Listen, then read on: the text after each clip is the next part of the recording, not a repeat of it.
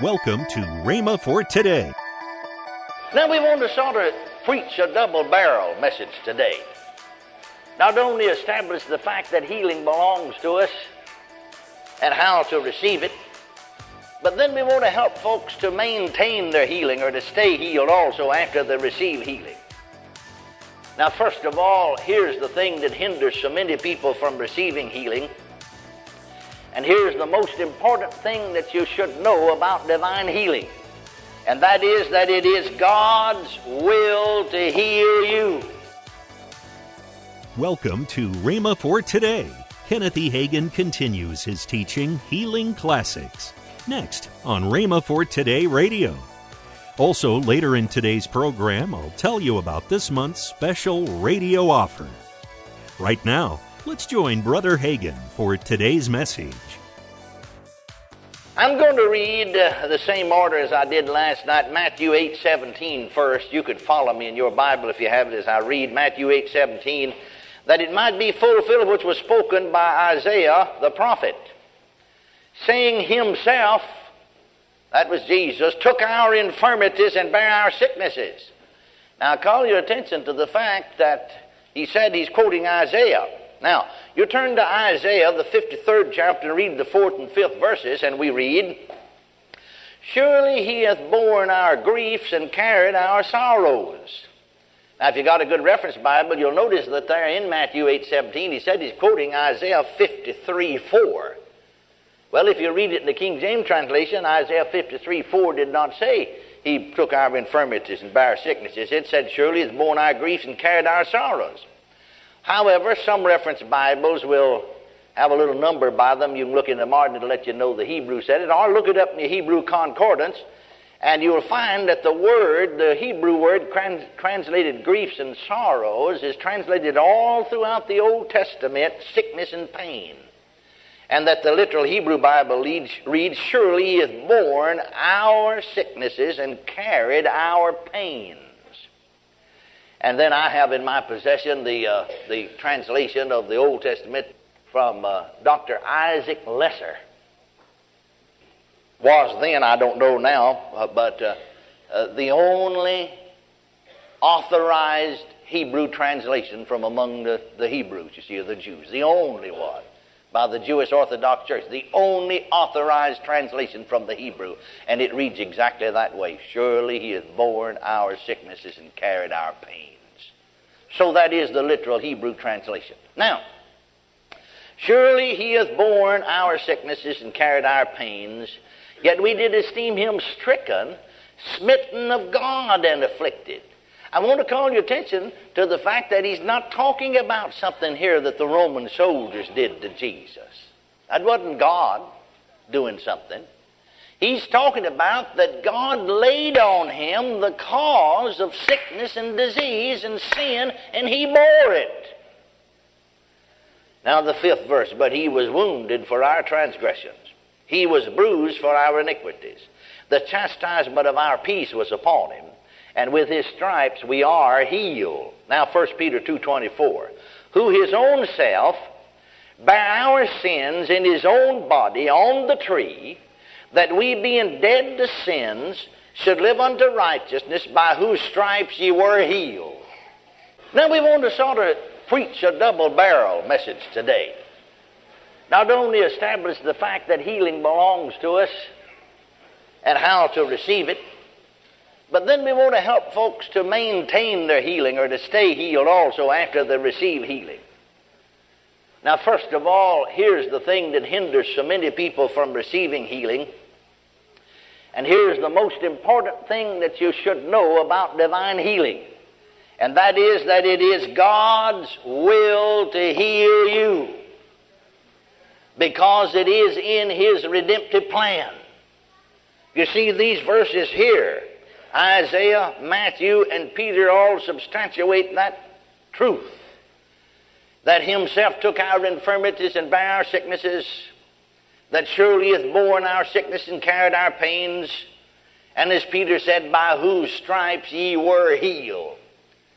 And as long as we're questioning the will of God, oftentimes that hinders the healing flow from entering our body. Could we ever really accept Jesus Christ as Savior and be saved and question the will of God in salvation? No, we'd usually have to get that settled first.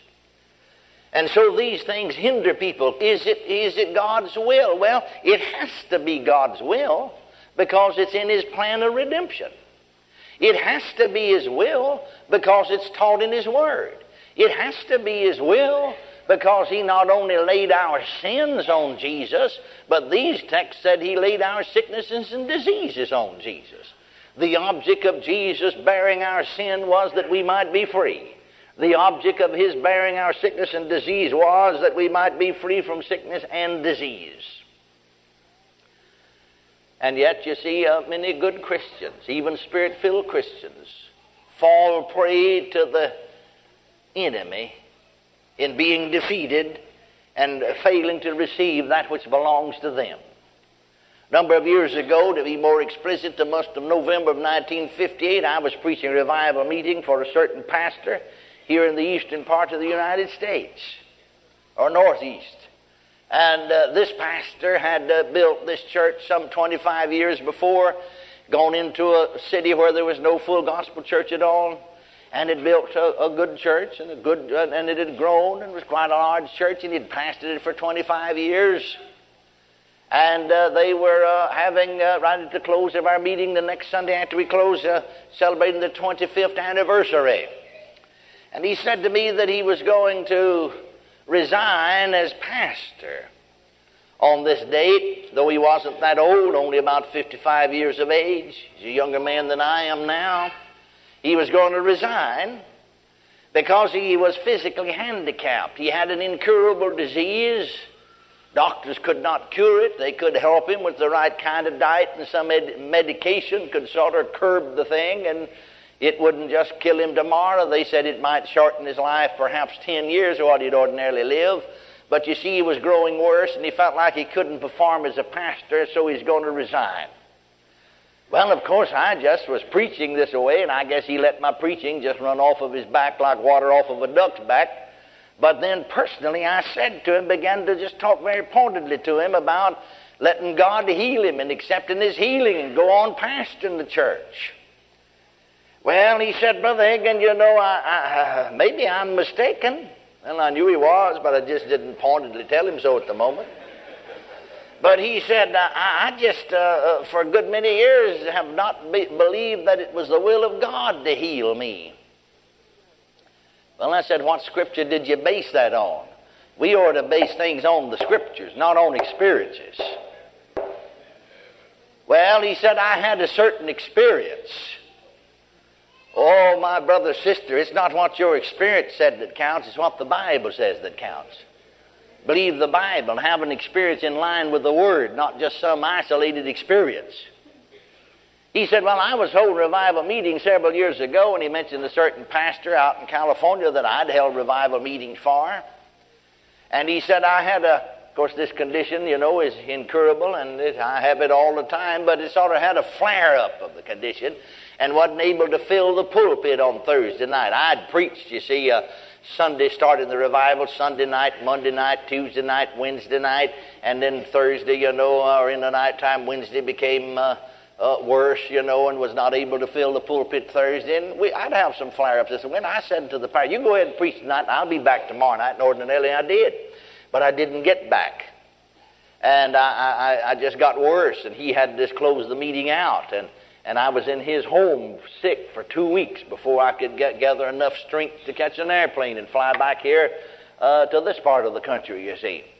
And so he said one morning, just as the sun was coming up, my room just suddenly lit up like uh, somebody turned a light on in a dark room.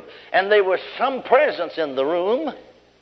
Now, I never did see his face because it didn't last that long. I wasn't looking up. I was sort of looking down, and I saw the feet of this individual. The feet were bare, and, and they had on a white robe that, that was down about halfway between the knees and the ankles. And as I started up, you see, before it got to the face, it disappeared. It was a man in a white robe. And I believed always that it was Jesus, and he said, It's not my will to heal you, and disappeared. I said, May I ask you a question? He said, You may. I said, You just ask me. during this meeting to pray for your brother. You are 55 years old, your brother's 57 years old, and he's never been a Christian. He's helped you, even put money into the church here to help build it.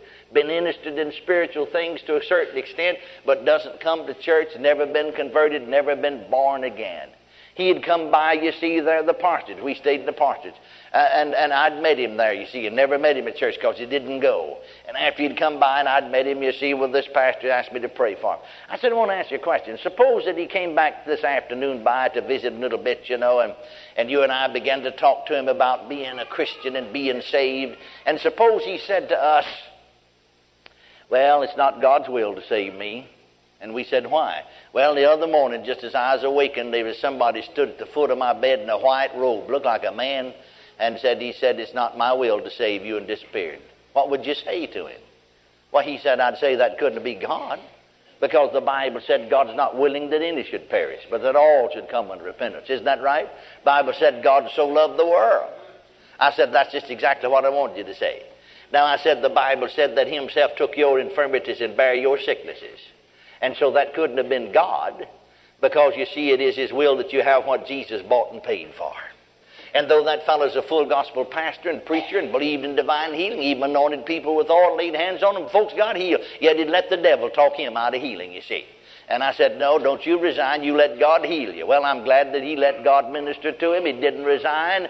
And uh, I just uh, read recently, uh, or, or someone else told me, and I think I did read it too in a certain full gospel periodical, that this man, you see, had only recently now re- retired from pastoring up there around 70, 71, two years of age, you see. Not preaching, but just pastoring. Praise God. Now, he was about to be cheated by the devil because uh, he, he let some kind of an experience dominate him and question the will of God. Friends, the Word of God is the will of God. It's the will of God that I have everything the Word says belongs to me. Welcome to Rhema for Today with Kenneth and Lynette Hagin. Right now, let's join Kenneth and Lynette Hagin. We've got this special CD by my dad where he went and read scriptures Yes. on healing. And this has been played in hospital rooms, I don't know where, all, all over the world. Yes. And it's got some beautiful music behind as he is reading the word. And then your CD piece, where you read the scriptures on, on peace. Because, honey, sometimes when somebody is needing healing, Yeah. uh, their mind is just, yeah, telling them wrong, negative things. And so we do need the peace of God as Yeah, well. and you got a, some songs on there too on about peace. peace. That's right. And then here is a special timeless teaching by my dad. Four CDs, God's Medicine, Yes. talking about healing. And then my book called Executing the Basics of Healing. Now, these are all there for you for a gift of $40 or more. All you got to do is go to rhema.org and, Yes. and, and ask for them, and we will get them out to you as quick as possible. Call toll free 1 888 Faith 99. Again, call toll free 1 888 Faith 99. You can also order online at rhema.org. That's R H E M A dot O R G. rhema.org. Or if you prefer to write to Kenneth Hagin Ministries, our address is P.O. Box 50126, Tulsa, Oklahoma 74150.